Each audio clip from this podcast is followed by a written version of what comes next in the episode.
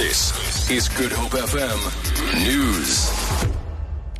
Cape Town Mayor Patricia de Lille says there's a need to relook at legislation governing the delivery of government houses to cut down on waiting periods.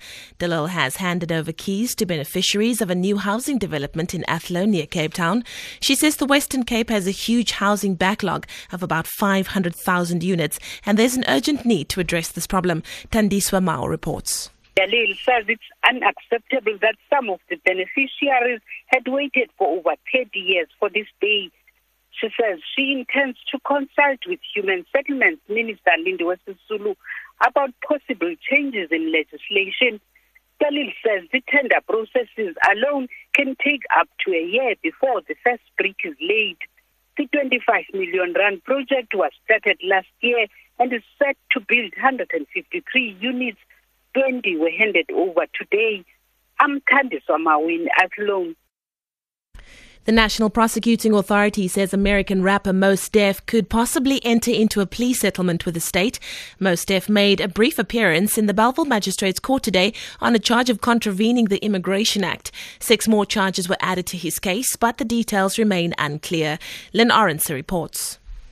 The 42 year old artist, also known as Yasin Bey, was accompanied by his mother. Mos Def was arrested at the Cape Town airport in January for trying to leave the country with an invalid passport.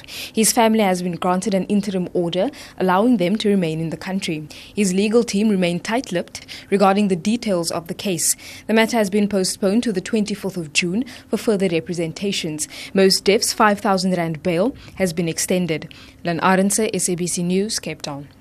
The Western Cape Health Department says it's taking its no smoking campaign to schools across the province. The department has joined in celebrations to mark World No Tobacco Day today. It has appealed to smokers to adopt healthier lifestyles. Department spokesperson Monique Johnston says schools are a good place to teach young people about the dangers of smoking. We have champions that were identified, which are obviously the teachers, and they were trained on how to teach healthy lifestyles to the school kids.